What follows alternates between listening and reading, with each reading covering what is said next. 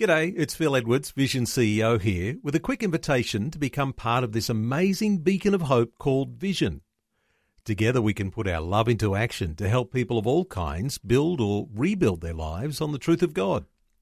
Please consider the part you can play during our upcoming Visionathon appeal, remembering that it's your support that makes Vision possible, including this podcast. V180's word for today. Helping you live different every day. Restore to me the joy of your salvation. Psalm 51, verse 12. A broken heart can't be healed by working as many shifts as you can get, spending hours exercising, or using alcohol or drugs to change your mood.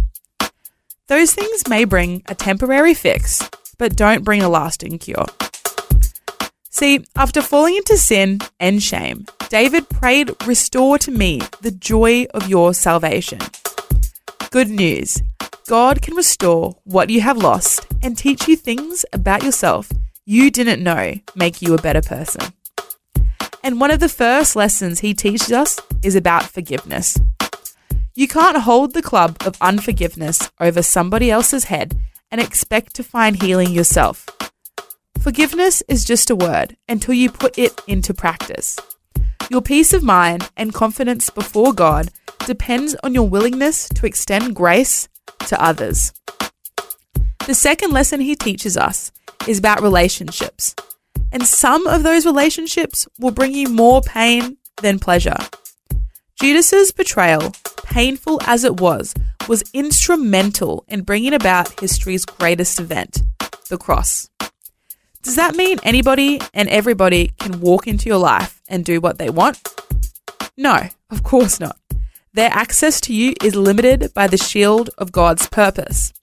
Some people bring comfort while others build character, and you need both. The third lesson he teaches us is about the yes zone. What he opens, no one can shut, and what he shuts, no one can open. So whether God opens the door or shuts it, trust him, follow him, and say, Yes, Lord, because he loves you and has only the best in mind for you. The word for today, as featured in V180 magazine. Subscribe today at v180.org.au. V180. V180.